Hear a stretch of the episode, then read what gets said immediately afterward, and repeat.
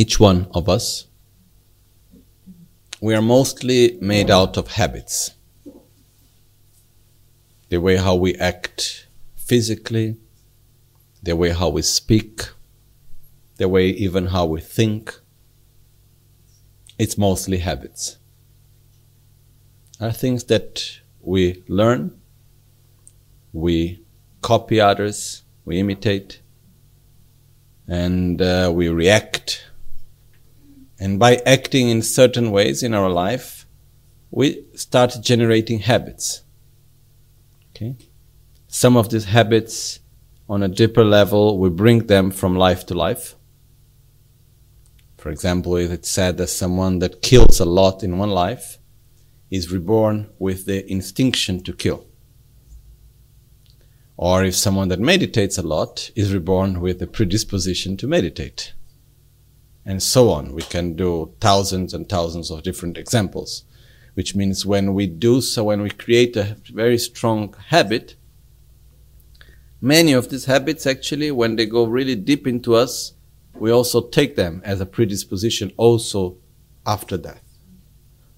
But the point is that we are made out of habits.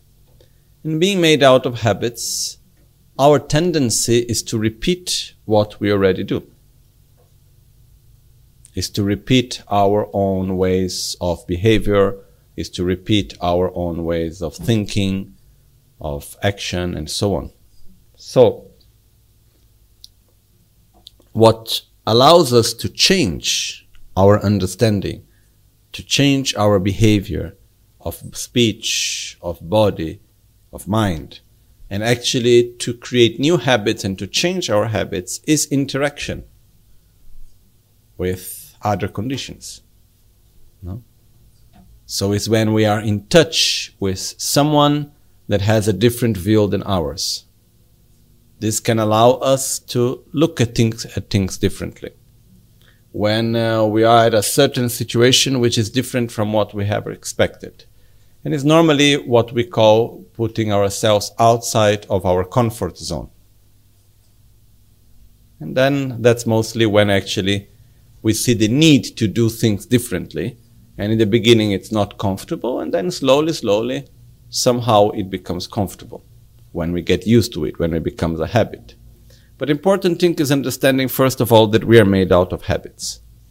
And if we take any person, any one of us, and I believe that if we put any one of us in a certain context where there is not much interaction, our tendency is to continue very much the same of what we are. Not in the sense that we are permanent, but in the sense that the more I repeat a habit, the stronger that habit becomes. And the easier I will repeat it. Okay? And by habits is not just what I eat and how I walk and when I wake up or whatever. By habits are especially our mental habits. The way how we see reality, the way how we relate to others, the way how we react emotionally. All of these are habits that we have. Okay? So, deep inside us, not also not in, in many levels, not only deep, but starting deep inside us. What we want is to be happy and not to suffer. And uh, it may sound quite amazing, but that's what we are trying to do since we exist somehow. Like uh, for always, no, as it says in some Buddhist texts, since begin last time. What we have trying been, been trying to do is we are trying to do whatever is possible to avoid suffering and to be happy. This is what is part of our own way of existence. That's a basic instinct that we all have. All forms of life have this basic instinct. I have not seen any form of life that looks for suffering. What we all look for is we try to avoid suffering and we try to have well being and happiness. The difficulty is that because we are made out of habits, we try things in a certain way. It doesn't work well, but we don't know something different. So we continue to repeat in the same way. And because we are not able most of the times to connect result with causes and causes with results, we are not able so much to make that relationship between action and its own results. So we don't like the result, but we are not able to connect with the cause. So we continue to repeat the same cause. We are not able to connect the result that we experience with the pattern of action, with emotional pattern and so on. So we continue to repeat it. Because our tendency is to blame the world around us for how we feel. Okay, this is also a habit. No? So, actually, if we look within our own life, we don't need to think so much about previous lives. If we just think about this one, most of us, not to say all, we have the tendency to repeat the same things. And we are very simple. On a very basic level, we try to be happy by doing everything that we can to gain our objects of desire. And mostly our objects of desire are external. We try to do everything that we can to avoid our objects of aversion. And they're all mostly external. They can be physical also, but they go from the body out, mostly and then uh, and uh, we put a lot of effort to try not to separate ourselves from our objects of attraction things that we have and we like i meet someone i like i don't want to be separated. I'm not with someone i like i want to be with that person. And so and so on. So we if we look most of us our life goes around that these three things. Trying to gain what we want, avoiding what we don't want, and trying not to be separated from what we like. Very often we are in between these three things. The issue is that does it work? That's the main point, finally. It has nothing to do with, oh, is it what Buddha taught? or is it right or wrong or is it uh, no that, that's one very simple work uh, question does it work or not where we are placing our energy where we are putting our life does it work or not generally speaking you know if we see that as we act in a certain way our level of satisfaction and well-being gets higher and our level of suffering gets lower, it means it works. If we just repeat the same patterns again and again, and actually it doesn't bring us, as time passes, a higher level of well being and satisfaction and so on, this means actually that it doesn't work. I think it's quite clear, right? So, the question is, what do I do when I see that what I'm doing doesn't work? But I know what I know and I act out of habits. Because how many times have we seen that certain attitudes do not work and actually bring us harm? Many times. But we end up repeating the same. No? Is there example that we gave so many times. When we gain something material, are we happy? Yes. It's like I asked one time kids in a school in Brazil, and in Brazil, sorry, here in Italy. It was uh, one school called Maria Pizzigoni. It was a very beautiful experience many years ago. There were like around 200 kids from seven to, from around five to seven years old. And I needed to talk to them about Buddhism. So I had an hour and a half to talk with these kids. And I said, okay, let's talk the Four Noble Truths. So one point I was explaining desire. So then I asked to them, Hey kids, is there any toy that you want? And all of them said, Yes. The nice thing of talking to small kids that they all answer together, no?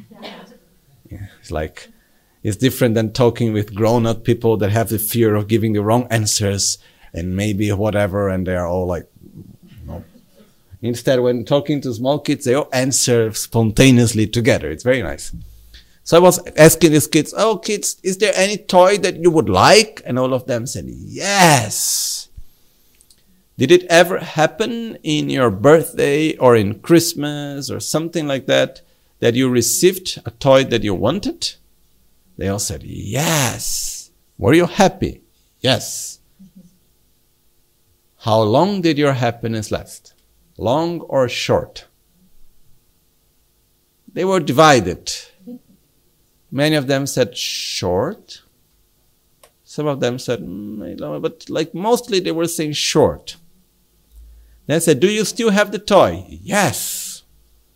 Does it make you happy as before? No. Do you want a new toy? Yes. How long will the new toy make you happy? Long or short?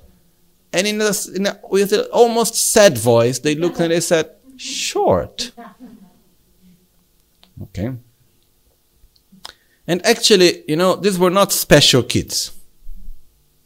We all know, since we are small, that gaining material things will not sustain our state of well being and happiness. So we try once, it works very sh- briefly. We try again, again, not much. So somehow the problem is that as we grow up, we continuously change toys because we don't know other way of playing. So in the beginning is the, the little car, then we go to have uh, whatever, then we want the computer, then we want the clothes, then we want the car, then we want the house, then we want this, then we want that. You know, it doesn't matter how much we gain, the more we have, the more we want. And actually, truly, what we want is that inner sensation of satisfaction, of pleasure, of happiness. That's what we want. So, even though we know that it doesn't work, and if we are about to buy something new, we look at it. Do we know that it will not sustain our state of satisfaction and well being? We know it, right? But we still we buy it. Why? Because we don't know any other way. So we will continue to repeat our own habits. And this is one of the reasons why it is so important to interact during our life with others that have a deeper view than ours. To be near to someone that is able to show us reality from a different perspective. The importance of being guided by someone that actually have answers that work to the questions that we have not yet found answers. One of the greatest things that someone can help us with is to open our mind to see things beyond our own habits. And this is one of the reasons why we need a guru. The reason why, historically, there is the need of having a spiritual guide, and why, in the very beginning of the path, since the time of Buddha Shakyamuni, and uh, later, when uh, great masters such as Lama Tsongkhapa explained the teachings, or Atisha and great masters in our lineage, they all put an incredible emphasis not small. They put a very big emphasis that the first thing that you need to do is you must rely on a spiritual guide. Once you rely correctly on a spiritual guide, then you can actually start the path. So the whole path in the teachings of Lama Tsongkhapa, for example, of the Lamrim Chenmo, on the great exposition on the gradual path to enlightenment, the whole path is first of all, the first two subjects are, like the root subjects of the path are, how to rely correctly upon the spiritual guide. Then the second root subject is once having relied upon correctly upon the spiritual guide, how to follow the path. So the whole path that comes after depends on this first part. And this is not a matter of creating dependence. Not depend. Uh, I think English is correct. Dependence. It's not a matter. Oh, we need to depend on the guru or anything like that. It's a matter actually that we must interact with someone that can help us to see things in a way that we are not able to see. That can help us to go beyond our own habits. Because otherwise, what we will do is we will just continue to be what we already are. We will continue to see things as we already see. Okay? As I was explaining also yesterday, we as human beings, we have this incredible capacity, beautiful ability to learn with the experience of those that came before us. And actually, we can add this experience, we can sum it up. No? So, in any field of life, if we need to learn a language, if we want to learn how to cook, if we want to learn uh, how to make any sort of work or profession, there is not anything from the most simple one that we do not need to learn from someone that have had greater experience than ours. That actually was able to see things more clearly and had their own trials and failures and slowly had their own clear view about things. And then that's where actually we can accumulate that knowledge so we can grow faster. That's what almost every aspect of our society is about, every field of knowledge and application it's based on summing up with the experience of those that have come before us. That's why what is the lineage that we follow? What is the system that we follow? It makes a big difference because the lineage is basically whose experiences am I following? Whose understanding am I following? And when we talk about following, it's not a matter of following with blind faith. It's a matter of using the experience of others to help us to understand better the present moment without needing to go through all that process and slowly making that knowledge ours. When we learn something new, the process goes by first listening, and we don't have a clear understanding. Then slowly we listen more we reflect more upon it, and gradually we start to have a clear understanding. Gradually, that knowledge is not anymore something that we have listened only, but it becomes our own understanding, our own knowledge. That's what we call in Tibetan the process of, it's called sampa, which means like comprehension. Then once we have the comprehension by familiarizing ourselves with that knowledge, we can experience it and it can become our own experience. That's where we need to gain to. But before we reach there, there are many aspects that before we are able to comprehend and before we are able to experience, there is a long path to go. And we need to have someone that we trust in every level in our life, trust is one of the most important things that allow our human society to function.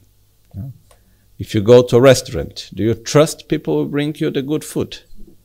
Or that it's not going to be dirty, or it's not going to be harmful, or that they are going to give you what they are supposed to give you, what they said to, to you. When um, anything, when you go to a hotel, there is trust. You will sleep and then tomorrow you will pay. When uh, you do anything in life is based in trust. Everything that we relate in our society is based on trust. And um, I can see this even like with the construction that I'm working on with the temple. A great part is based on trust. I say to someone, Oh, I need you to do something like this. He says, Yes. You know? Then you give a payment in advance. And then you wait to see what comes. We trust. I trust that person that he will do what I'm th- what I am thinking he will do, and the other person trusts me that I will pay as I'm supposed to pay. But there are so many levels that we can see that is based on trust. Oh, do we meet tomorrow? Yes. We go to one place, we trust that the other person will be there and will do what's supposed to do, and so and so on. So a lot of our society is based on trust. And especially when we enter into a field that we do not have much experience. We must trust. Do we need to trust our doctor if we're sick? What happens if you go to a doctor and you do not trust at all the doctor? Or you have or you don't have full trust in the doctor? We go there, we see the doctor, we listen. The part that we understand and we like, we agree. The part that we don't understand and we don't like, we don't agree and we don't follow. So finally, we do the treatment by half or by a quarter, who knows what. And then after we complain, the doctor is not good enough. No? I don't know if you have ever done that, but it's something quite common. Another common thing which I have seen is people going to three different doctors that have three different approaches and making one third of every treatment. And then finally getting worse sometimes. And blaming that no treatment can work for me. Have you done any? Actually not. Because you did one third here, one third there, another part there. So truly no treatment was done. So when we go to a doctor, we don't understand so much about medicine. We don't know how to listen to the symptoms of our body and how to understand our body. If we knew all of that, we had no use of going to the doctor. Because the doctor is giving us one diagnosis, which means he's reading our body, listening to our symptoms, and telling us what is the best treatment that we should follow. All things that we don't know how to do. Many of us may have the bad habit, which is there nowadays, to look in internet. Oh, I have this symptom, and then go in internet. That, that's one of the worst things we can do when we feel a symptom, actually. Because we will never have really a clear view. So I personally prefer to go to a doctor to to see someone that have, because have also the intuition. I, I, I met many doctors that one of the great part of their capacity to make the correct diagnosis was based on their intuition. After having seen patients for so many years in their lives. You know? And maybe because I am lama this or that, I have the tendency that doctors talk to me about these things. No? One time I went to one doctor and then he looked at me and he, after some time he said, he said to me, you know, I am also a little bit lama. he said like this joking and he said, when I start working in the morning, I enter in a sort of a trance somehow. And every, he, he used to see a big number of patients. And he said, every patient that come actually is almost if I don't really see the person in a way, I just go and as the patient comes, somehow I understand what the patients have and I, I do the treatment and I say the thing and then come the next one. And uh, I don't know how it happens, but it works. No? And uh, so when we go to a doctor, what I have seen is that the best doctors are those that have the knowledge, have the experience, and through all of that, and have the kindness towards the patients. And through all of that together, they have also strong intuition. You will never get intuition from a Google search or compassion or experience in this way. So, for me, for example, to trust a doctor, I must see that this doctor have knowledge. I must see from my own side that this doctor has experience, that this doctor has compassion and connection towards the patient, if it's me to myself. And uh, I must look to a doctor that has, at least to my own perception, a good level of intuition. These are three, for example, aspects which I feel are important in a doctor. Personally, when I have met different doctors, I have this own, my own feeling that when a doctor touches me or talks to me or touch my body, I have the feeling of people that touch their body and they understand what they are having on their hands and people that they really don't understand. This is my own way of feeling. Anyhow. So, according to these things, I would look for a doctor. I go to the doctor, I check how I feel regarding all of that. But I must trust the doctor. When we go to a doctor, we entrust ourselves in the hands of the doctor. The doctor says, stop eating this, take this medicine, do that exercise, and we do it. Because we want to get cured. Because if we do not trust the doctor, there is no point going to the doctor. I don't know, is this clear? Because we will never ever get cured by a doctor. Any doctor. We can get cured from a disease by following the good treatment that a doctor gives to us. What cures us is the treatment, it's not the doctor. But in order to follow, co- follow correct a treatment that most of the time is not pleasant, it is expensive, it is tiring to take all the pills, we don't like changing our habits, the medicine may have a bad taste, we don't like doing the exercise, at least I don't like, you know. And then we have all the things that comes together. So in order really to follow well the treatment, we need two very strong forces. One aversion and one attraction. Aversion towards the sickness attraction towards the state of health, and trust in the doctor. Because we have trust in the doctor, as a consequence, we will have trust in the treatment. And as a result of that, we will apply correctly the treatment. I think this is quite clear, right? So now, one more metaphor, one more example. Let's say I have a company and I see that my company is having issues. It doesn't work well. It's losing money. It's not going well. So I go to look for a consultant. Like a mentor, someone that can look upon my company and see what is going well, see what is going wrong, and tell me what to do, basically. What happens if I look and I pay a very expensive consultant, but I don't trust this person? But this person will look and will say me that I need to change things that I don't like changing. If I don't trust truly that person, will I change it? No. So I must trust that consultant that, okay, I entrust myself and my company to you. Then I follow. That's why I need to choose very well the consultant before. The same way I need to choose well the doctor.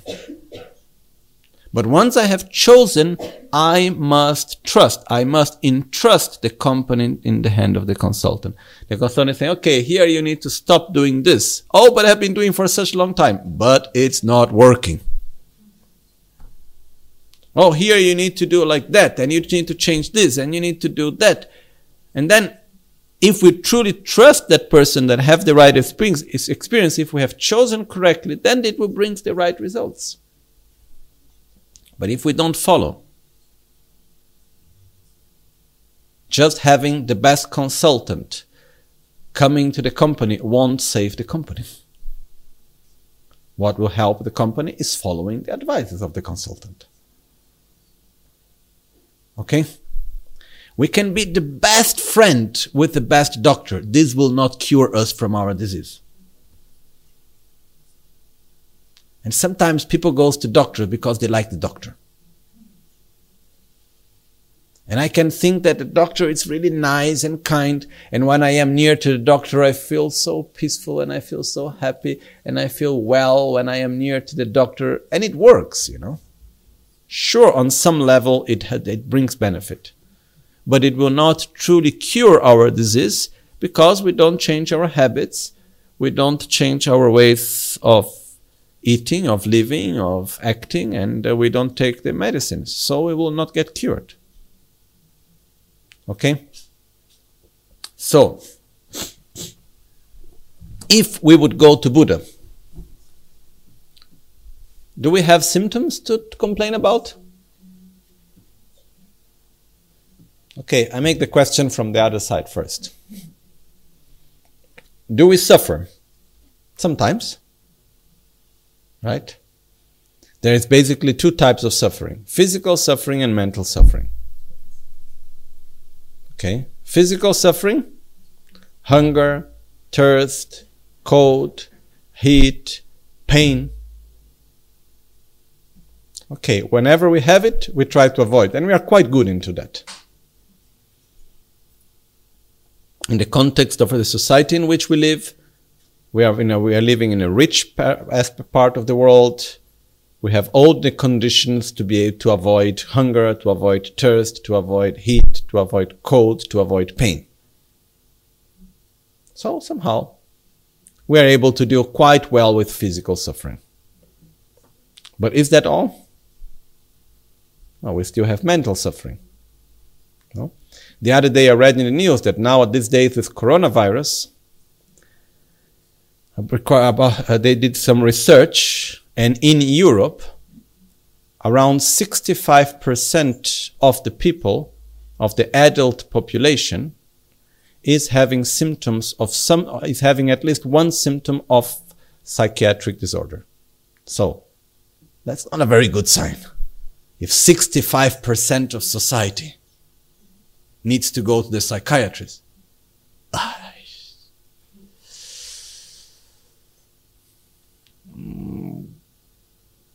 Better just change subject. But the point is that do we have mental suffering? A lot. We do have mental suffering. And uh, how, what are the symptoms of our mental suffering? How does it manifest? Insatisfaction, fear, anxiety, anger, sadness, depression, lack of will, lack of passion, lack of joy. There is lack of harmony, inner instability, being so vulnerable, and so on. So, we need help or not. Question is just by ourselves. Are we able actually to find a way out from this or not? I don't see. Okay. So we need help. So to whom do we ask for help? There are different levels of mental suffering. On a more gross level, you know, we can have um, doctors, we can have psychiatrists, we can have psychologists that can help us to deal with our fears, to deal with our anxiety, to deal with our traumas, and many other things. But what it is said in teachings, and I truly believe very much, is that no one can help me to be in peace with myself if the person helping me is not in peace with himself or herself. No one can help me to overcome my anger if that person have not overcome his or her anger. Truly. So, that's why also when we talk about giving Dharma teachings and so on, it is a very big responsibility in a way. And many masters, I remember one speech by Kyabje Zong Rinpoche, one of the gurus of Lama Gangchen Rinpoche. And I, I listened to a recording of it. And he was in New York. And there was a big group of lamas and geshes that were giving Dharma teachings in the United States. And Kyabje Zong Rinpoche, he was extremely direct. And then he was talking to all that geshes, which is the monks that have completed all the studies in philosophy, like doctors, like sort of PhD, let's say, like the higher studies in Buddhist philosophy, and uh, some lamas and so on there. And he was looking to them and he was saying, Oh, you all are so brave. You know? Giving your back to the altar, which is a way of saying in Tibetan when you teach, like me now. I'm giving my back to the altar. Saying, Oh, you all are so brave. Remember that you will never be able to help someone to reach a certain realization if you have not reached it yourself first. You will never be able truly to help someone to develop bodhicitta if you do not have your own experience of bodhicitta. You will never help someone to develop love towards himself or herself if you do not have that towards yourself first. So, one of the fundamental qualities that we must look for someone to take care and to teach us how to be healthy is that that person must be healthy. If someone is coming to teach me about lifestyle, first thing I check is his lifestyle or her lifestyle good? Because if someone is coming to teach me about stability and about joy and about love and about dealing with anxiety and so on, I need to make sure before I follow. So, what's the best way of making sure? Is seeing that the person who is about to show me a path, to give me a cure, has already applied that cure to himself or herself. Then I can follow. So, one big difference about it's not such a big difference. Let's say if I go to a carpenter and I want to learn how to make this example we gave the other day, a beautiful table. It's not enough to see that the, that person is a famous carpenter. Have he made any table? Yes, let me go to see the table. Let me try the table. Is it stable? Uh, has he done it by himself? Yes. Oh, look at the table he did. It's really good. Oh, now I can trust myself that he will teach me how to make a good table. But if he has the whole theory but has never made a table, I don't trust. And if he has the theory and knew how to make table, but he doesn't care about those that are lear- learning, I don't trust. Like one time I was in Tibet and my guru there, Kachin Losam Rinpoche, he said to one of his disciples to give me some Dharma teachings and uh, to study about a specific subject because he didn't have much time. So he said to this disciple of him, "Oh, you go, you go study this with Lama, la la la." And I had the first class with him, and I didn't like it all, and I didn't continue. He had incredible knowledge, really, like astonishing the level of knowledge about Dharma that this man had. He had good experience, looked like, but I felt at no moment the connection from himself, the willing to teach, the love in transmitting, in sharing. I felt like he didn't really care so much if I would learn or not. He didn't care so much about me in that moment.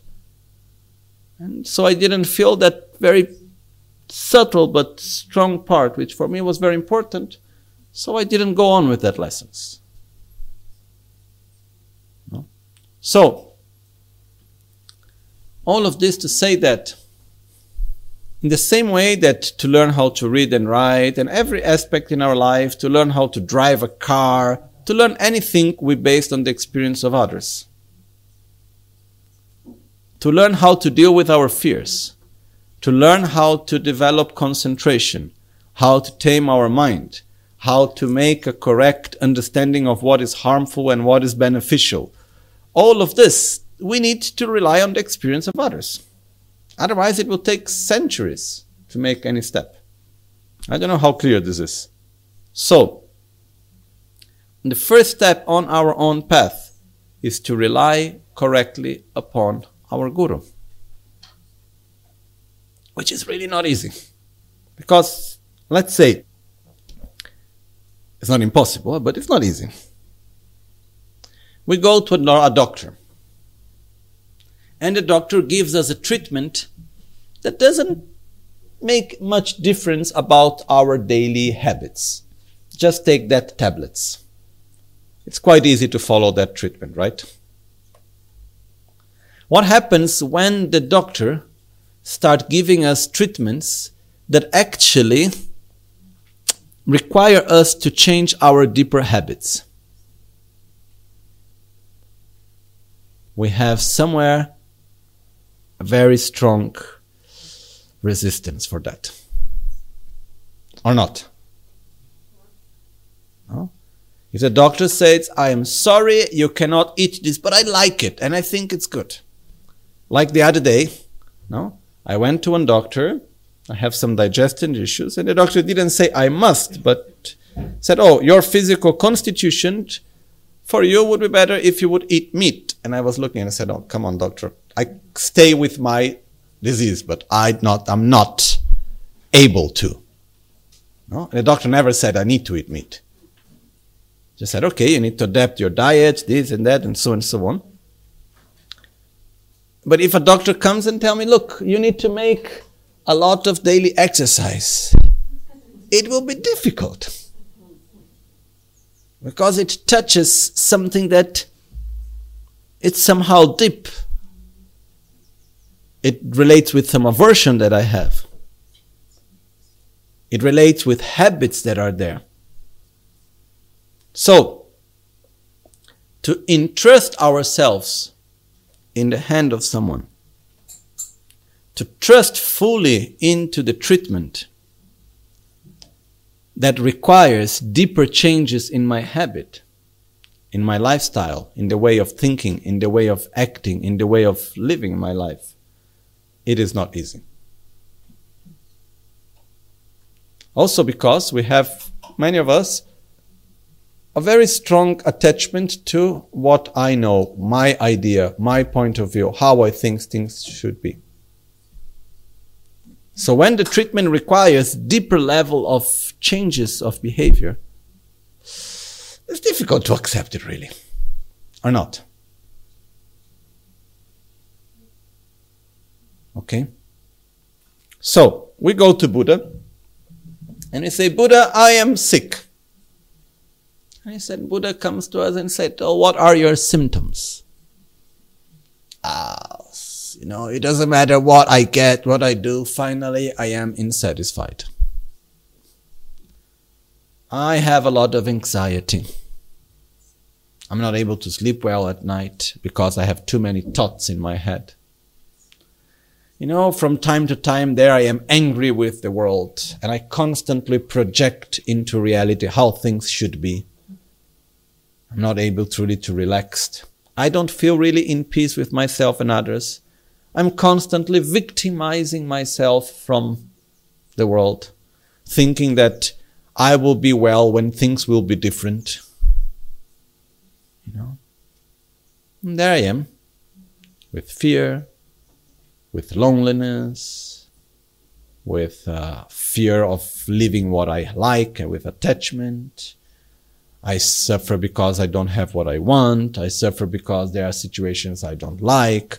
I suffer because I need to separate myself from the things that I really like. So Buddha looked to us and he said, Yes, you are sick. And we said, Okay, what is the diagnosis? The diagnosis is we have the syndrome of attraction and aversion based on selfishness caused by the virus of ignorance. Okay? So, our syndrome is that we constantly project into the external world the causes of our suffering and we look into around us to solve our suffering and to look for a solution also. So we are completely taken by this process of attraction and aversion that manifest as fear, as attachment, as strong desire, as insatisfaction, as anger, and so on, anxiety. And this is coming from this very strong obsession with self gratification. We are obsessed by our own selves. We are obsessed by my suffering, my happiness, my needs, and so on. And we are able to connect with the other mostly when the other somehow is useful for my happiness or is useful to deal with my suffering. Am I wrong? That's what we mostly do. So Buddha would say, Sorry, you are sick.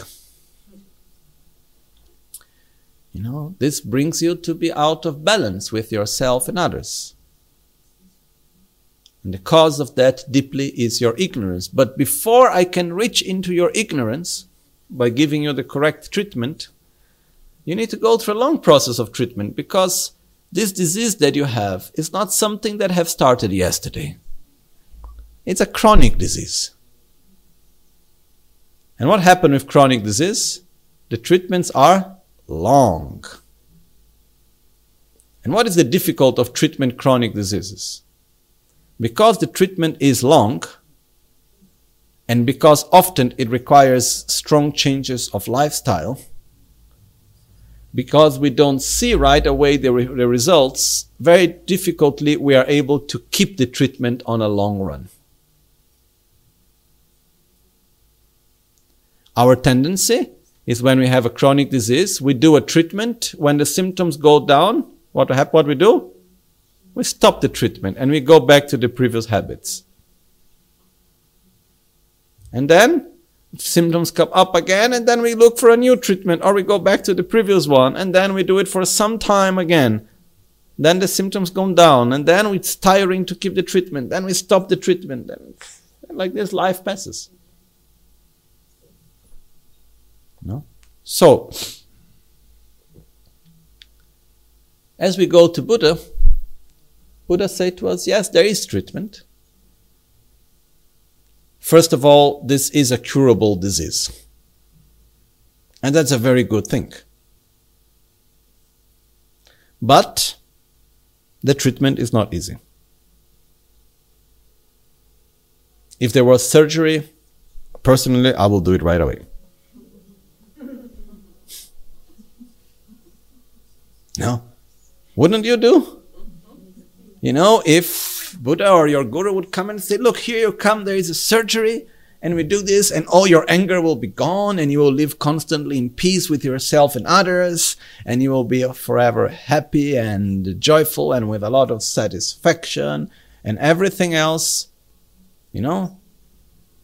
Would you do it? Some people are actually thinking about that, actually. Yeah? Of physical ways how to change our emotion patterns and everything else. I don't trust that, but that's another subject. But if there was a way of someone that I truly trust that comes to me and say, look, here you are, shortcut, right away. If there was a pill for enlightenment, you know, we would buy right away 10. And we take them. But the problem is that it doesn't exist. So Buddha comes and says, look, the treatment is there, but it is a long-term treatment and it depends on the full commitment of the patient. Are you willing to make that full commitment or not? Do you want to be healthy or not? The first point that we need here is to understand what is a healthy state of being. And then we can wish for it. And then we can go for it. What would be a healthy state of being? First of all, a healthy mind is a state, the healthy state of the person. It's a state in which the person is able to keep his or her stability independently of the conditions. Where one's own inner state is not just a simple consequence of what is happening around. An healthy mind is a state in which the person is able to direct his or her choices with awareness and not live as a result of what is happening a healthy one of the very simple signs if a person is having a healthy mind or not is does the person victimize himself or herself or not? A healthy person would never victimize himself or herself. A healthy mind it's able to see the interdependence of things and out of that to be in harmony with oneself and others in any condition and by that have no fear, no anxiety, no anger, no jealousy or envy. A healthy mind is able to love in the true meaning of the word maitri, which means to wish the happiness of others, to be attracted to the happiness of others as much as one's own. A healthy life is a healthy mind is able to love without fear. Is able to love without the attachment to the idealized image of what the other should be. Is able to share without attachment. So, we could go on and on. A healthy mind is able to adapt to the needs of others and goes beyond the duality between myself and others. Okay. A healthy mind lives reality in a way that it's coherent. A healthy mind sees and relates to what is impermanent as being impermanent, relates to what is um, relative as being relative, what is uh, how do you say English um, subjective as being subjective. Okay, a sick mind relates to what is subjective as being objective, to what is impermanent as being permanent, makes a total division between oneself and others, reacts projecting one's own happiness and suffering into the world that surrounds him or herself, and so on. Okay? So now, how can I trust someone to guide me into this process? There are two ways. One way, it's a more rational process in which we meet someone and we start to analyze this person. We start to check. Oh, are you stable? Hmm, that's it. Do you maintain your own stable means do you maintain your own uh, inner stability independently of the situation? Or you change completely like me? Do you live in total duality or you have true love towards others? Uh, are you generous or not? All the different aspects. Other ways we start checking is your mind healthy or not? Then, your, if I check and I see that, oh, your mind is healthy, appearing to my own judgment, are you able to share that with me? How to do that? If yes, then I entrust myself to you.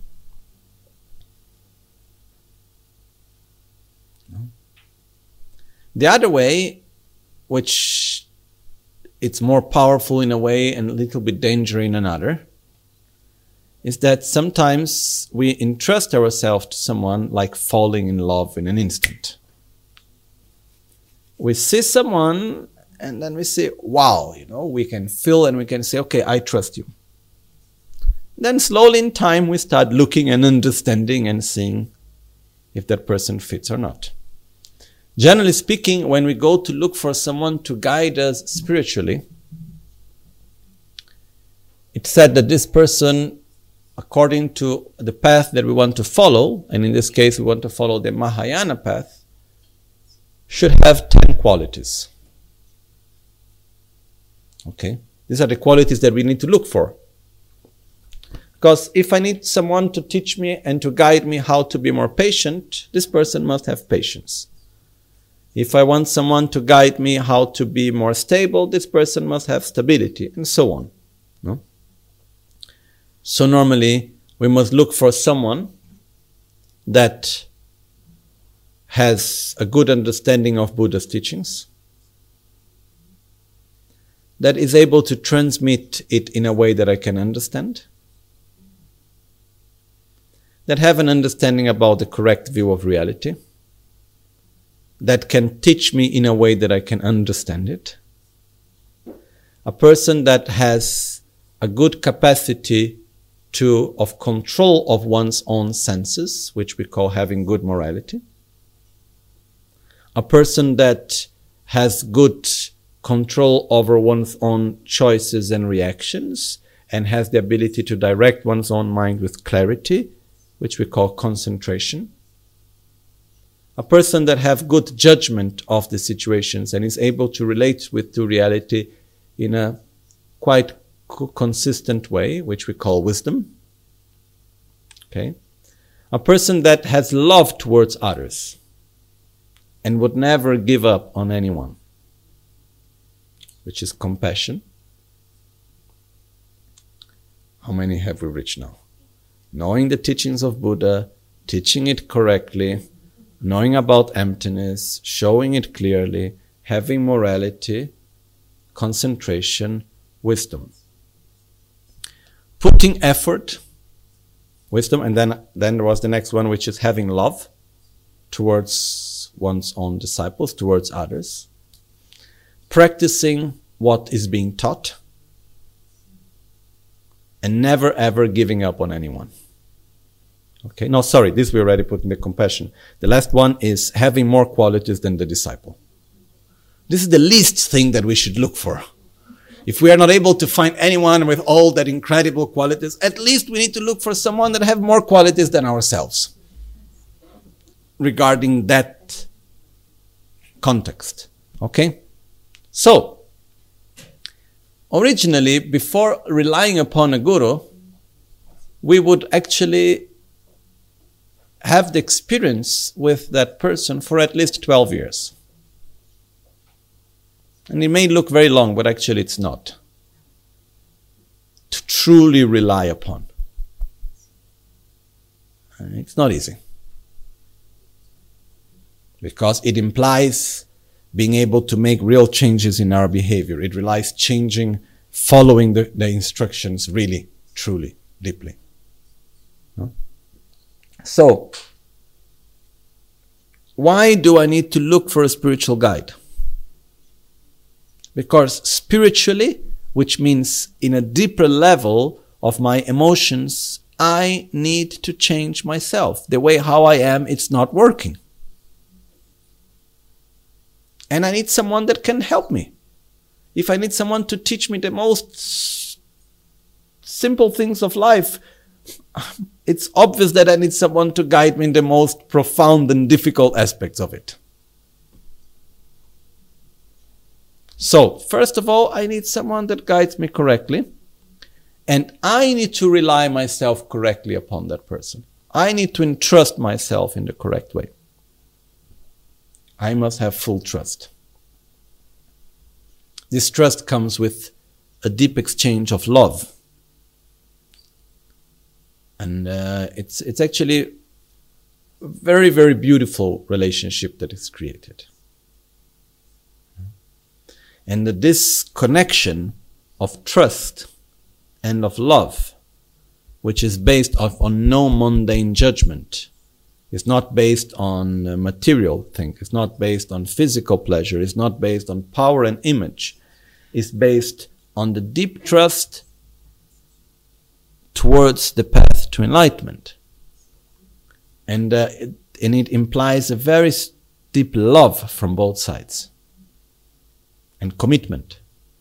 No? When this is there, then the rest flows quite smoothly, very smoothly. We could make the example on our own path, on our own spiritual path. Before we are able truly to rely ourselves upon a spiritual guide, a correct spiritual guide, and to rely ourselves correctly, it's like taking a boat and pushing it on the ground then when we truly rely upon a spiritual guide in the correct way, it's like when the boat enters water. You know?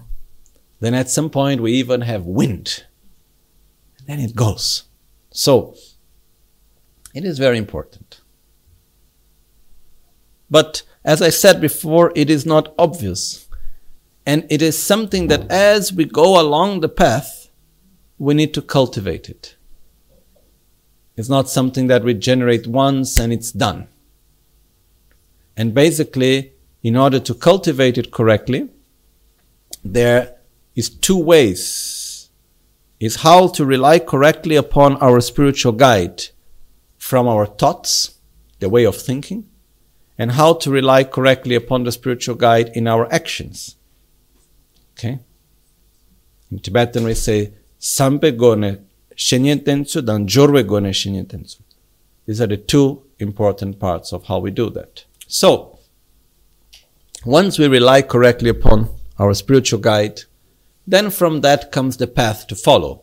There is a view that we learn, there is a conduct that we apply, there are methods that we use, that we meditate, and so and so on. We have a very clear process of following. But within this whole process and already starting from the beginning, we must make that connection very stable and very strong. And this is something that we cultivate our whole life. That's why I listened many times from many great masters saying, Ah, from all the qualities that you may develop, one of the most important ones is to have a deep and true connection with your own spiritual guides. Something very important. If we make a modern metaphor, it's like we may have a very powerful computer with a beautiful screen, best software, and uh, we may have the whole ocean of internet where we have so many beautiful content that we can access and many things and so on. But what happens when the connection is not good? You know, if the connection breaks or the internet connection is not good, we have no access to anything. So having a good computer and fast and so on, it re- it relates to our own abilities of learning, of practicing, of understanding, and so on. The ocean of internet in this case, it require, it, it relates to all the teachings and all the blessings of all the holy beings and so much that is there. The connection is the guru. It's the way how, it's not the guru, the person, it's our relationship with the guru together with the person. Which it becomes one. And uh, if that connection is stable, then we can get so much. If that connection is not okay, you know, and we put so much energy into knowing all the addresses of every web page we need to go. And we put so much effort into making our computer so powerful, but we do not take care of the connection, it will not work. Knowing the web page addresses means like learning the theory. We can study all Buddhist texts and we can learn all the theory. We can have, be intelligent. We can have many qualities from our side. But if the connection is not there, it remains only intellectual. It doesn't go into a deeper level. So, again and again, it has been repeated how important is for us to develop this full trust and this love. The real refuge is not in the Guru. The ultimate refuge is in the Dharma, the actual refuge. It's like by relying upon the Guru, we actually we are relying upon the Dharma. By relying upon the doctor, it means we are relying upon the treatment. I don't know how clear this is. Okay? And uh, there is one point which comes here together, which I wanted to make clear, which is not so simple. What is a guru? We don't have a word in, in our languages. Huh? No? And it's not an easy thing to understand, sincerely. Because we don't have it in our culture. And if we have, mostly we have lost in our modern days. So, let's try to understand a little bit. Because when we say rely correctly upon the Guru, but first of all, what is a Guru? Okay. And someone may be asking, oh, but Lama, weren't you supposed to explain the practice of Guru Yoga? The practice of Guru Yoga is a tool to cultivate the trust and to rely correctly upon the Guru. So first we must go through that, then we go to the two. Because if we focus in the two, but we don't know what it is for, then it works, but not really. Okay? So, let's use the same metaphor. What is a doctor? Is a doctor someone that have studied medicine? Is that a doctor? we could say in a general level, yes. But is it necessarily my doctor? A doctor, from a personal perspective, is someone that in whom I can trust that is able to give a correct diagnosis and is able to give me a correct treatment for a certain disease that I have. This is how I see it.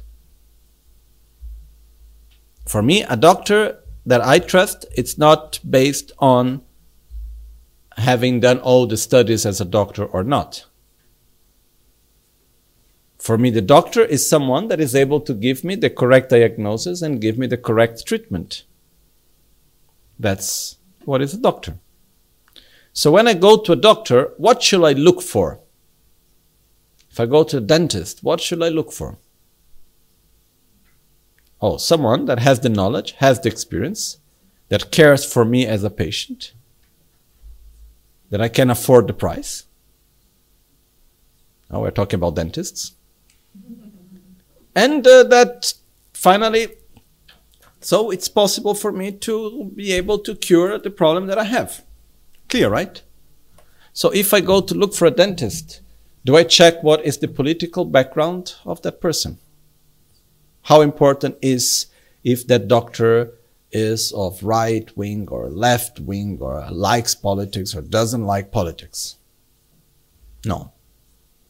How important is what are the sexual choices of that doctor? No. What is the difference of what the doctor does when he or she gets home? And uh, if likes to eat pasta or rice? It makes no difference. Because what I need is someone that has the knowledge about the medicine, has the experience, cares for me as a patient, and I can afford that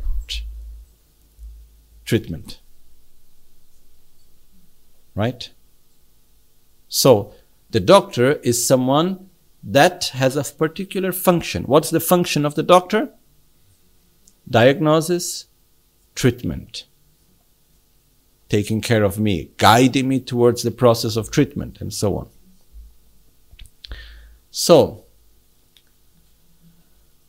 when you talk about a guru, similar to that, like, okay, once again, what is a lawyer? What is my law? Forget about someone that have studied law and has the title of a lawyer. What is a lawyer for us? Someone that has the knowledge of the law, that is allowed to sign and do as a lawyer, that can give me the right advices regarding legal matters, can represent me in certain legal situations, right? That's what a lawyer is. Okay?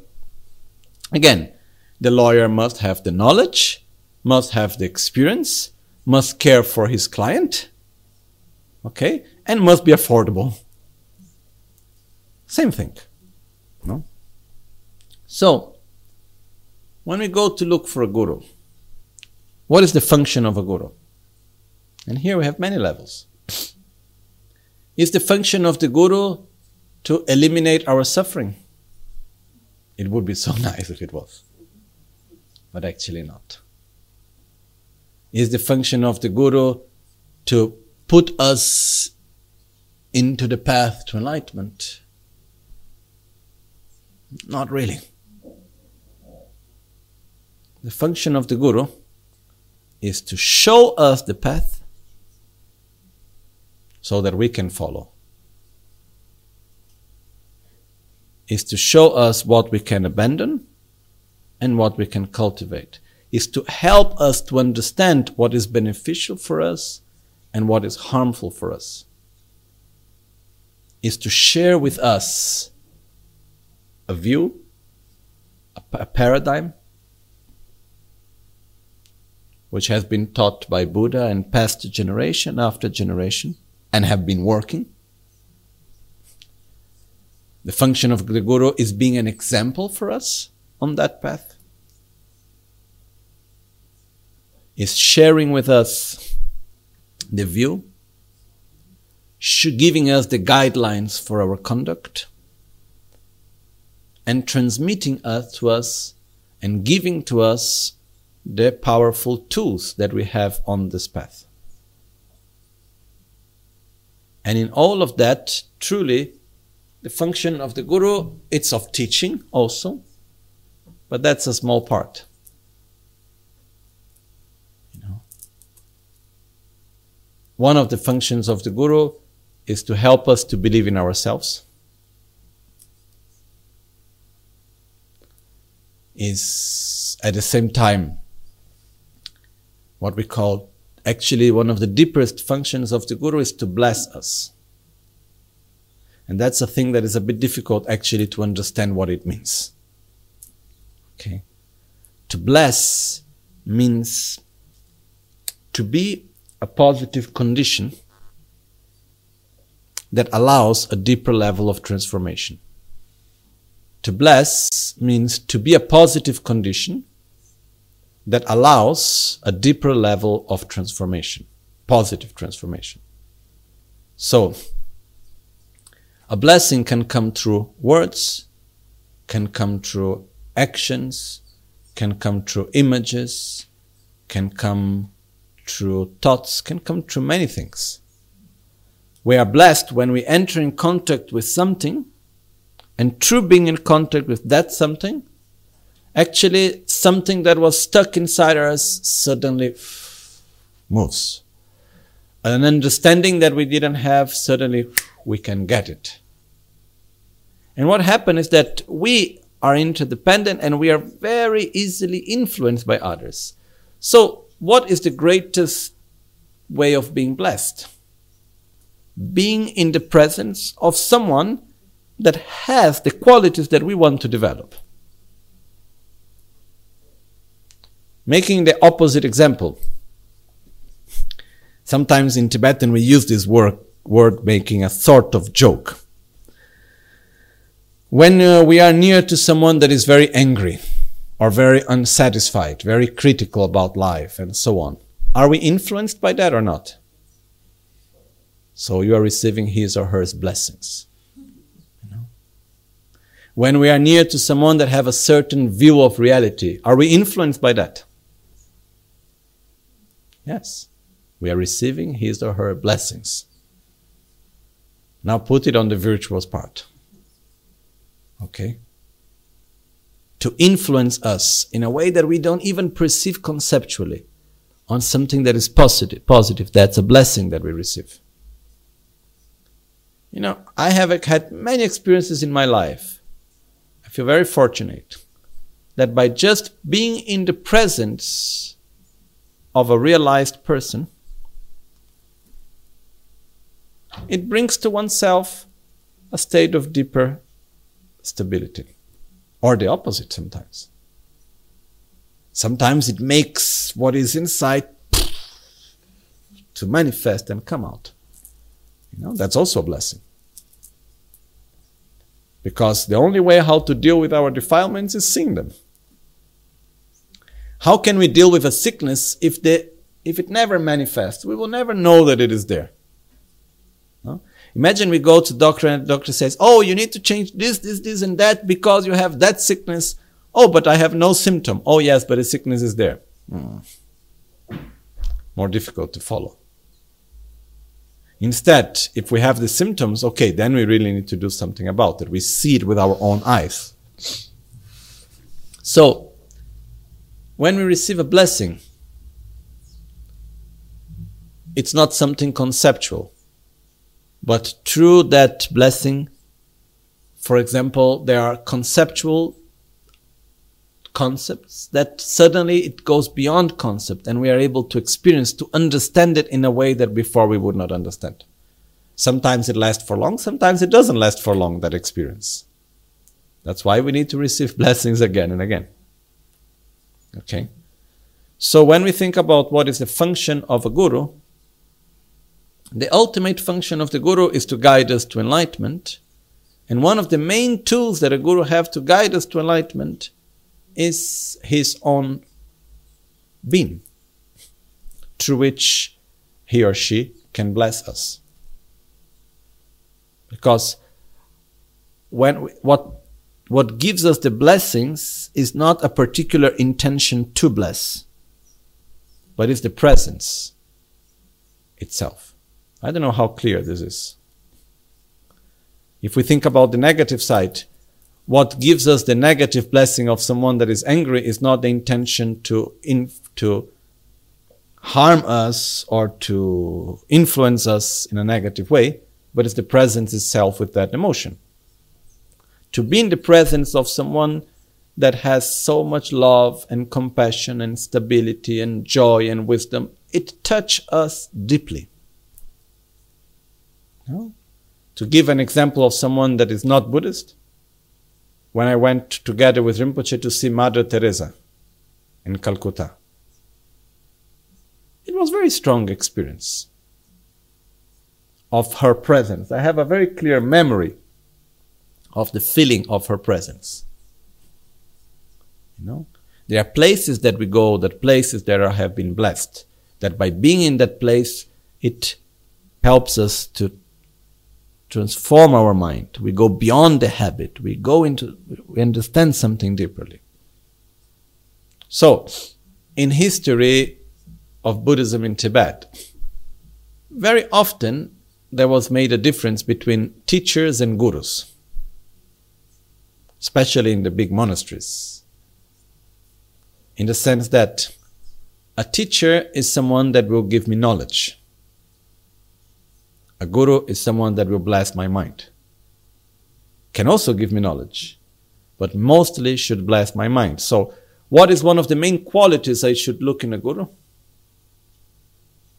Someone that has the qualities that I want to reach. So, if I want to have a healthy mind, I must look for someone that has a healthy mind. If I want to develop great love and compassion, I must look for someone that has great love and compassion. Because by being in the presence, by receiving guidance from someone that has realized it, it comes with a very different strength and power. When I think about my gurus, and we can have many gurus in our lives. Okay? Lama Tsongkhapa had more than 100. Okay? When I counted last time was around 22. And uh, it's very interesting because I had, for example, the abbot of Tashilhunpo in uh, Tibet, Kajien Losam Rinpoche. When I think about him, I received so many teachings, hours and hours and hours and hours of explanations of all sorts of things from Buddhist philosophy to Madhyamika and the gradual path and the paramitas and Lamrim and the commentary of Guru Puja and the commentary of Bodhisattva Charyavatara and Guhya Samaja Tantra and so many other things like incredible amount of teachings. But when I think about him, what comes to my mind strongly, what touches me deeply in my memory, are not things that he told me, and he said many things to me, because, but was the memory of being in his presence. And by his example. For example, he had something that was maybe one of the most touching moments. When we reach the end of one text, which is the Namshe Nyingpo Gyen, the commentary written by Gyaltsab Darma Rinchen, one of the main disciples of Lama Tsongkhapa, on the gradual path to enlightenment from a philosophical point of view. Okay, making it simple. It's a commentary on the Abhisamaya Alankara. Anyhow, it's a thick text like this. It took quite long time to go through the whole text. And when we got to the end of the text, there is the, by the very end of the text, there is a line in which Gyatso Rinpoche is praising his guru, Lama Tsongkhapa, and uh, manifesting his gratitude. No? And as he was reading that last verse, he started to cry. And I saw that happening few times. Whenever Kajien Losam Rinpoche would refer to Lama Tsongkhapa, he would start crying like a baby. And you will see that master of around his 80s so much stability, and it's not easy to see a Tibetan crying in this way, you know. And he would just come down with tears and sobbing and like touched by gratitude, you know. And this is something that touches much more than many teachings. Because when we are with someone that has such gratitude, for the teachings, for the lineage, for his gurus. This is something that gives us a lot. Much more than actual technical knowledge. Also because of all the technical things that we understand and we learn and all the theoretical things, how much can we really put into practice? Maybe 5%? I think 0.5 that we can put into practice right away. On a long, long run, we can go into 10, 15, 20 maybe, uh, hopefully 100, but right away it's not much. So this, it's something much more important. So, one of the aspects which is very important also when we talk about who is what is a guru is that one of the key points to trust ourselves is to see someone else that is able to do what we want to do. So, how can I trust that I can develop a healthy mind if I never seen anyone with a healthy mind? It's difficult, huh? When I see someone with a healthy mind, and I see that it comes from a lineage of people with healthy mind, and these people, they actually depended on a particular process to reach that state. They followed a treatment, and it worked for them. Why shouldn't it work for me? Because, yes, we should trust the Guru, but trusting the Guru without trusting oneself is useless. As much trust we should have in the doctor, we should have also in ourselves that we can follow the treatment and by following the treatment we can get cured. So, in the same way, we have trust in our Guru and we have trust in ourselves. The word Guru literally means heavy. And, uh, or the heaviest. And uh, in Tibetan, they have translated it not as heavy, but as high. No, the word lama. La means the highest point. Like uh, this word is used, for example, when we go to a mountain, and when you are going through the top of the mountain, it's called la. Ma, it's a negation. So no that which has no higher. Okay, this is one of the meanings of guru, which is translated in Tibetan as lama. And one of the incredible things of Tibetan language is that they were able to create new words in Tibetan that resembled perfectly the meaning of the original word in Sanskrit. What we have not been able to do yet. So when we say guru, we are just taking a word in Sanskrit and repeating it.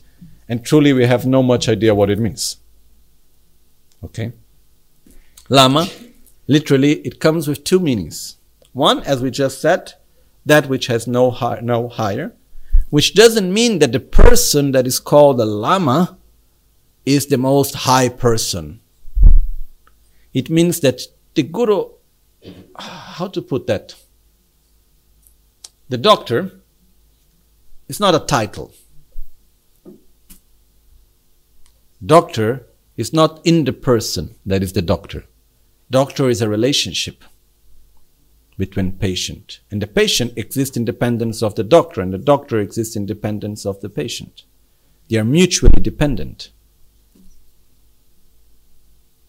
You are my doctor in the moment that you make me a diagnosis, and you guide me on the process of treatment. Okay? A doctor without patients, it's not a doctor. It's someone with a title of a doctor, but it's not a doctor. I don't know if this is clear. And if I am not your patient, you are not my doctor. I think it's quite clear, right? In the same way, when you use the word guru, it's not a title. Lama is not a title. It has been used sometimes as a title, but actually it's not a title. Lama, Guru, means I have my Guru to which I entrust myself that guides me on the path to enlightenment. Okay? So it's much more based on a relationship than on a characteristic of a title of a person. It's not like, oh, I, okay, I need to look for a guru. Who, which are the guru? Let's take the list of gurus available. Anyone could be a guru. Anyone. It's not a matter of having a title. And uh, just add one moment, but when we are beginners on the path, the less gurus we have, the better. Because as we are beginners in the path, we have the tendency to take refuge in the guru and not in the dharma. Okay? So we think that it's the guru that will save us. And we don't take truly refuge in the dharma. the deeper we take refuge in the Dharma and we take refuge in the Guru as the one that grants us the Dharma, the more gurus we have, the better. You know? And uh, when we read old stories of the great masters of the past and so on, for example, in Borobudur, there is depicted in the different levels of Borobudur.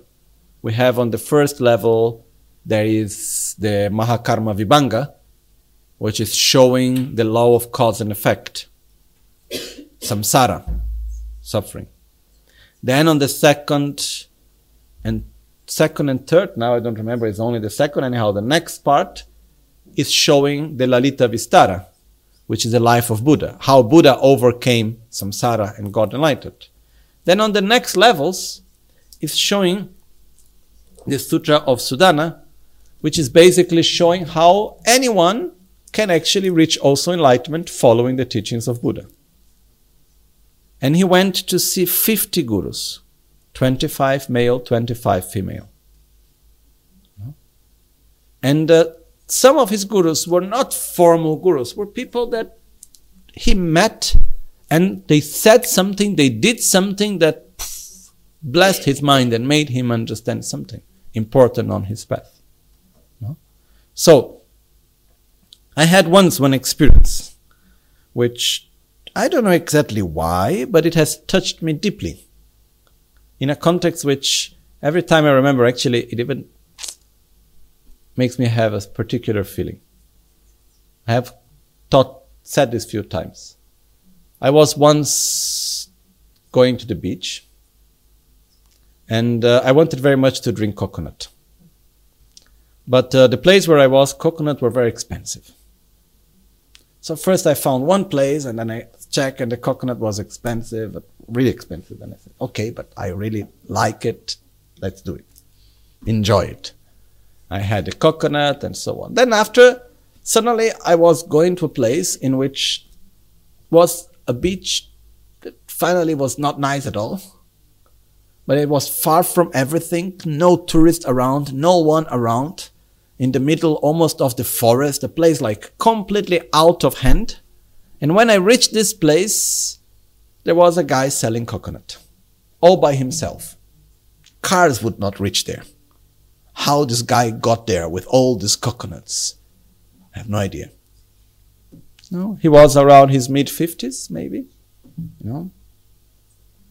And uh, and I said, Oh, coconuts here. That's nice. I'm quite thirsty. And I asked, and the price was really fair. And this man was so gentle. But at the same time, he was humble. And uh, at the same time, he had this beautiful quality of dignity. And uh, I was deeply touched by him. I don't know why, precisely. But by seeing this man and seeing his qualities of dignity, with humbleness, with peace and kindness together, just being present there and being happy to, to give and to share and just and with a quality of joy also you know it was very touching and i asked his name and his, his name was michel but anyhow was this beautiful black man. It was somehow it touched me very deeply. And it taught something to me. It taught something to me that goes much beyond words. You know? So when we read ancient texts, we would say, oh, this was a manifestation of the Guru. You know? And we could explain it in many magical ways. Okay, in the middle of nowhere, suddenly there was a man selling coconuts, and from that moment I see it, I understood something, and so on. We can put it. Now, if we were living in other times, we would have explained it in a more, much, much more magical way, or if it was someone else, because I am very pragmatic. So, but it is a manifestation of the Guru. Because anyone that touches our heart and opens our mind and is able to show us an aspect of our own path to enlightenment it's a manifestation of the Guru. Which doesn't mean is my physical Guru making himself appear there. It means that when we think about Guru, the Guru goes actually much beyond the person, is the guidance towards enlightenment. And this guidance towards enlightenment can manifest in so many levels. And we connect to it at all as the manifestation of the same. So, for most of us that are beginners, the less gurus we have, the better. But we should more and more understand that when we take refuge, when we rely upon the guru, truly the objective is to rely upon the Dharma. And when do we actually truly take refuge in the Dharma? When we sit down to meditate, when we study, when we put into practice in our daily lives, when we practice it. That's when we actually take refuge in the Dharma. This is when it makes the whole difference. So, one of the reasons why Guru is called the heaviest or the highest. No, because the two words is just a different way in meaning of translation, but it like Tibetans translated heavy to high. Okay? It means not that the person of the guru is the most high person in society or there is no one above him or anything like that. It means the guru not as the relationship from all the relationships that we may have in our lives, the guru is the highest the most important. Because all other relationships, they are based on things that are mostly mundane. The relationship with the Guru is the one that is guiding us on our own process to develop our qualities that then is something that we will take with us from life to life and is dealing with the most profound aspects of ourself and our most profound needs. So it's not the highest based on the person, but on the function, on the relationship. It's like if we have three people, one person teaching me how to cook, another person teaching me how to paint my nails, another person teaching me how to read and write. Okay? Maybe the one teaching me how to make the nails is the most kind and nice of all. And the most beautiful person. But if I need to make a list, which one is of greatest importance for me of the three?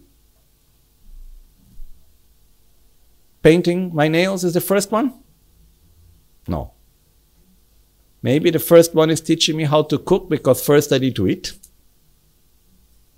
Then how to read and write because I need to communicate. And then how to paint my nails because I like to have nice nails. So the level of importance is not based on the qualities of the person, but on the importance of the relationship. Okay? So when we talk about Lama as being the highest, it does, it's not referring to the person as the highest of all. Oh, there is no one above you because you are so special. There is no one above you in relation to the relationships that I have. There is no other relationship which is more important than that for me. Is the one that has the heaviest impact in my life. Is the one that has the highest level of importance. And uh, for me, one of the proofs of reincarnation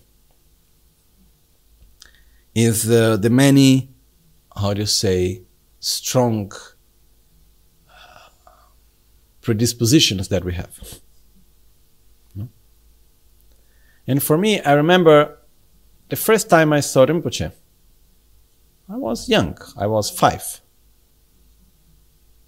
And from the first time I saw him, at no any moment in my whole life I ever doubted about him.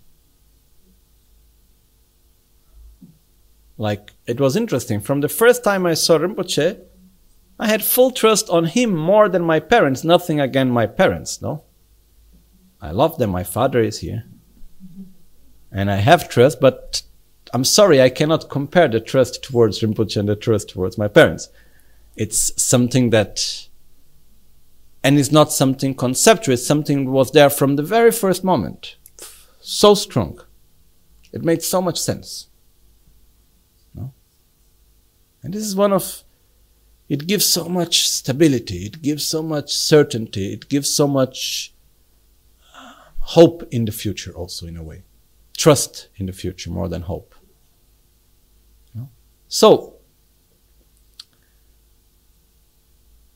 the other meaning of Lama, as a translation of Guru, La means also vital energy. It, it, Tibetan is a very interesting language. For those that are trying to learn Tibetan, and the, in the beginning when they're starting to translate, we get the most funny things out of translation. Because you can see very clear, people, they try to translate, they take the dictionary and they put the first words they find in the dictionary as a translation but many, many, many, many words in Tibetan, when you look in the dictionary, it has like five different meanings that are contradic- contradictory between them, are very different. So there is a difference, no, between the highest, like the peak, to translate peak and vital energy. It's two different things. somehow they are connected, but they are two different things. Ma, it's a negation, but it's also mother. So Lama can be translated as the one that has known above, or the one that grants us, as a mother, what is vital in our lives. The most important thing that grants us the vital energy, that grants us the most profound and necessary aspect of our own lives. So, the relationships that we create in our life very often are based in the needs that we recognize to have. Okay?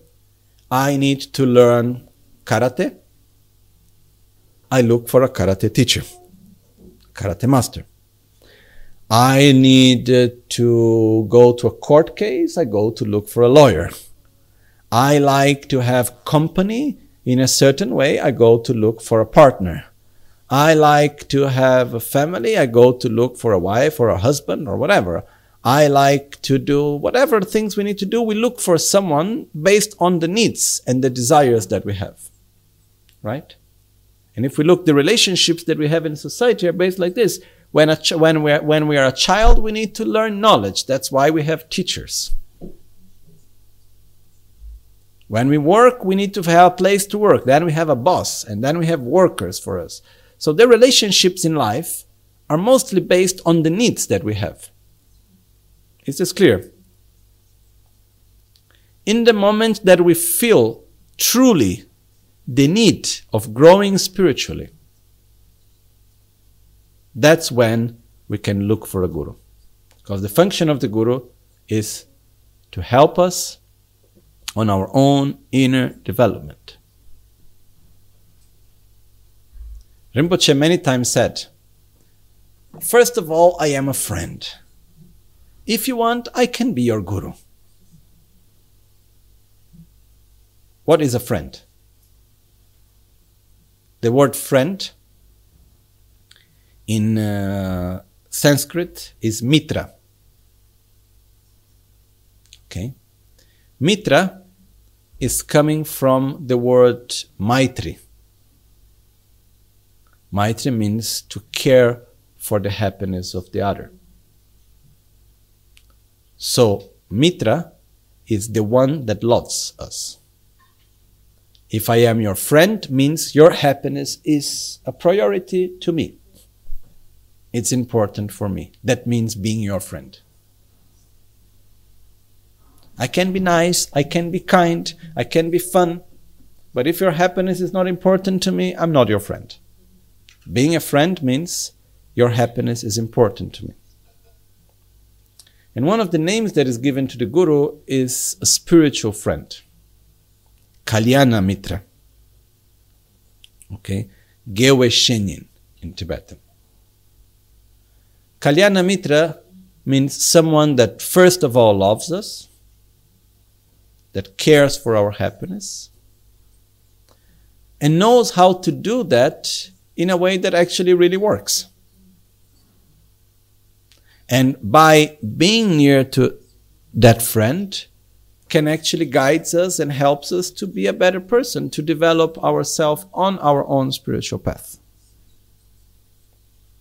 So, the point which comes together with that is what determines if I have a guru is not if I am a friend with a guru or if I know someone that is a guru. In the same way that what determines if I have a doctor is not if I am friend with a doctor. What determines if I have a doctor is if I rely upon someone as my doctor, if I become his or her patient.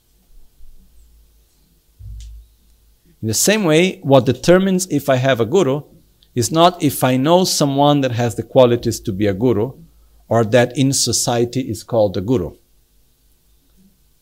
I have a guru in the moment that I rely myself upon to be guided on the path to enlightenment because I want to grow spiritually.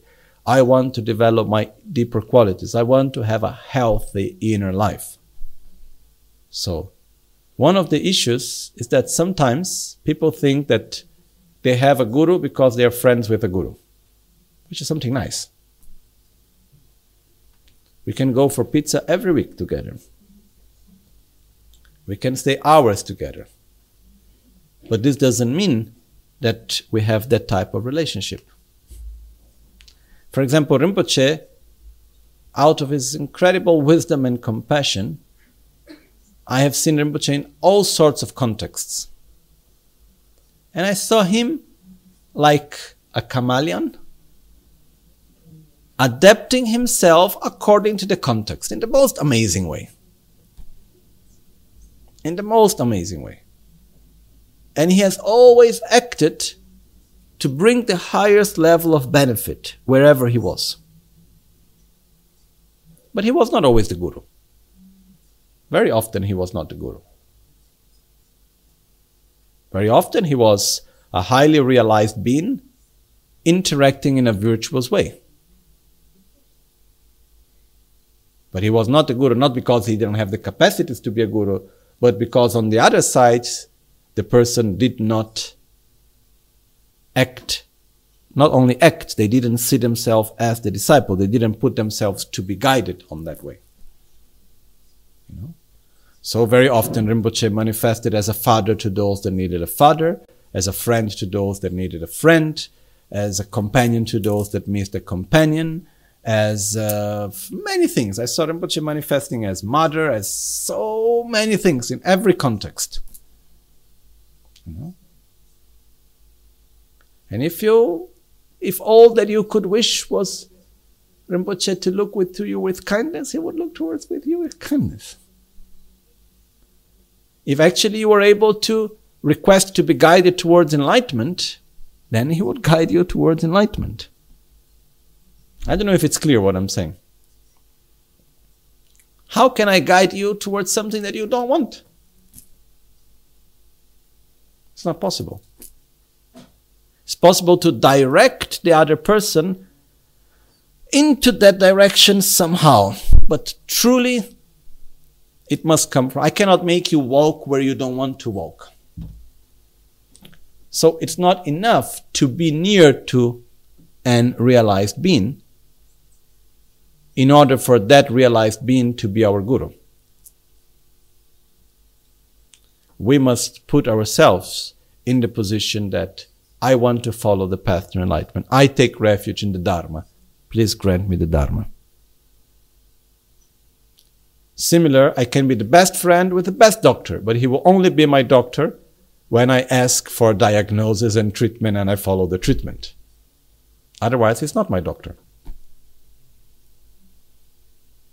And this doesn't mean that he's not a good doctor.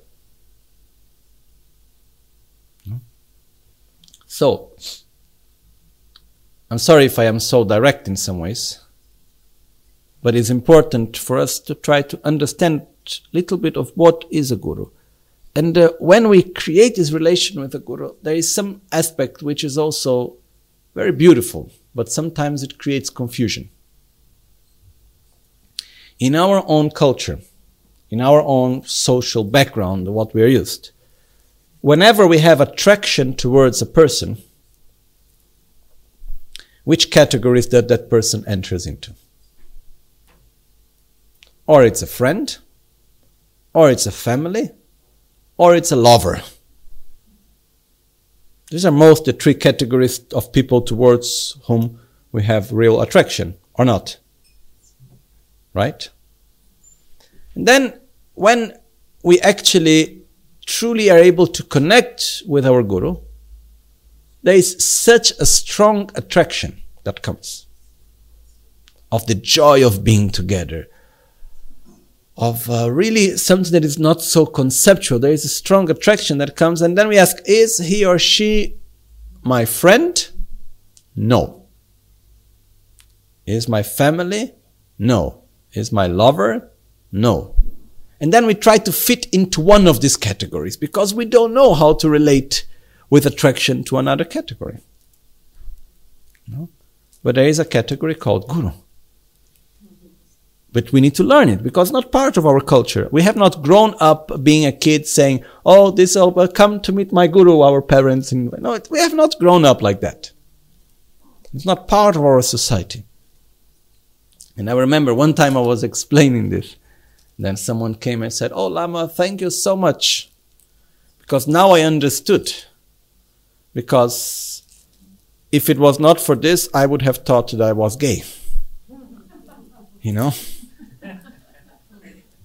And now I start to understand because I have this strong attraction and love and something, and it was very strange for me to have this type of attraction. I was not try, finding where to put it. No, I have had so many beautiful experiences myself of going to see my guru and having this sort of positive sort of anxiety of joy of excitement of going there and meeting and being nearby and this sort of wow, of being just overwhelmed by the presence and uh, the words coming so deeply within. And so it's like, it's really special.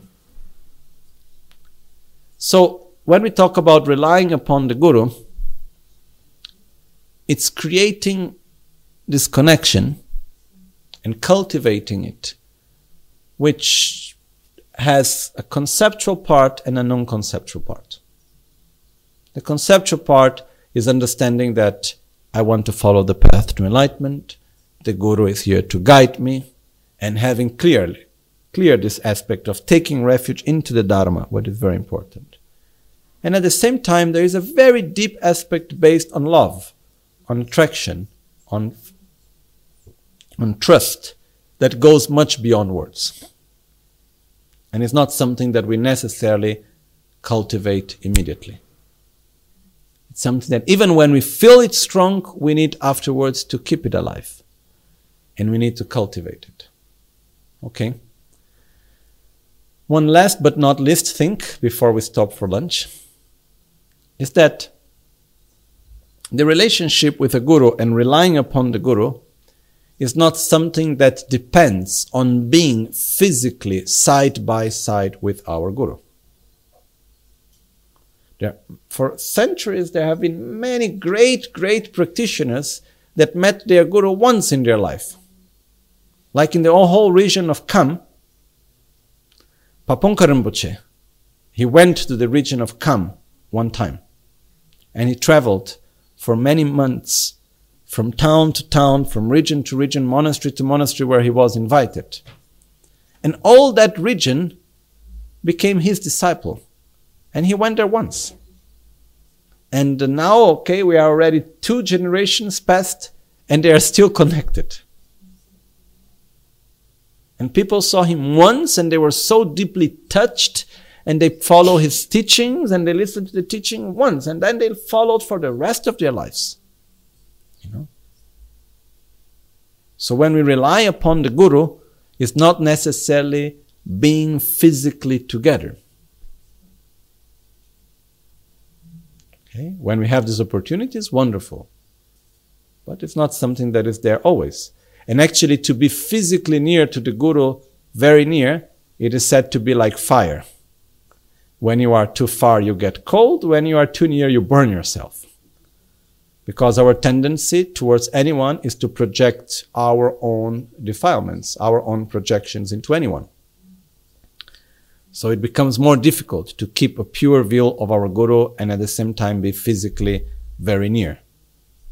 But the main issue that I'm wanting to bring here is that independently if we are physically near or not to our Guru, this doesn't change at all the quality of this relationship even if this means that our guru is not physically present with us that because he have passed away or because he's not in the same place no?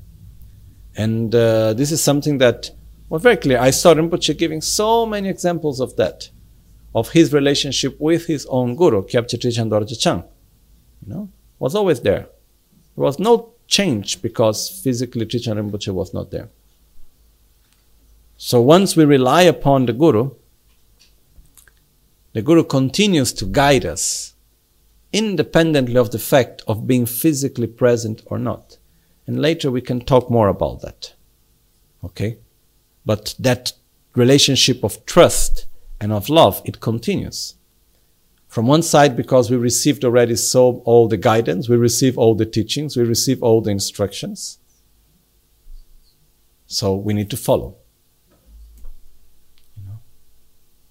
Actually, if we go to a doctor and the doctor gives the right diagnosis and give us the right treatment, we don't need to go back to the doctor often. What we need is to follow it correctly. But we like going back to the doctor and then we feel that we're doing the treatment better because we go often to the doctor and we see the doctor, which is wonderful also. But actually, what we need is just to follow well the treatment. So, similar to that, once we rely upon our own spiritual guide, to one or to many, that relationship remains for our whole life. And we must keep it very purely. So, in order to cultivate this relationship purely, in order to be able to rely upon the Guru in the correct way, to cultivate it, from the time of Buddha, and later, all the teachings that were given later, such as Atisha and Lama Tsongkhapa and so on, have made the division into two ways how to train our relationship with the Guru. By action and by thought. Okay? And we do that when we are physically present and through meditation. So the practice of Guru Yoga is divided into two parts what is called the relative Guru Yoga and the absolute Guru Yoga. The first part called relative Guru Yoga has one of the main functions is to train us to rely correctly upon the Guru. To help us to cultivate that trust, that connection, and so on. So this is something that we will start later to see the actual practice. Okay? But it's all practice, it has a function, which is to help us to cultivate that trust in order that we can truly take refuge in the Dharma, which is the most important part of all.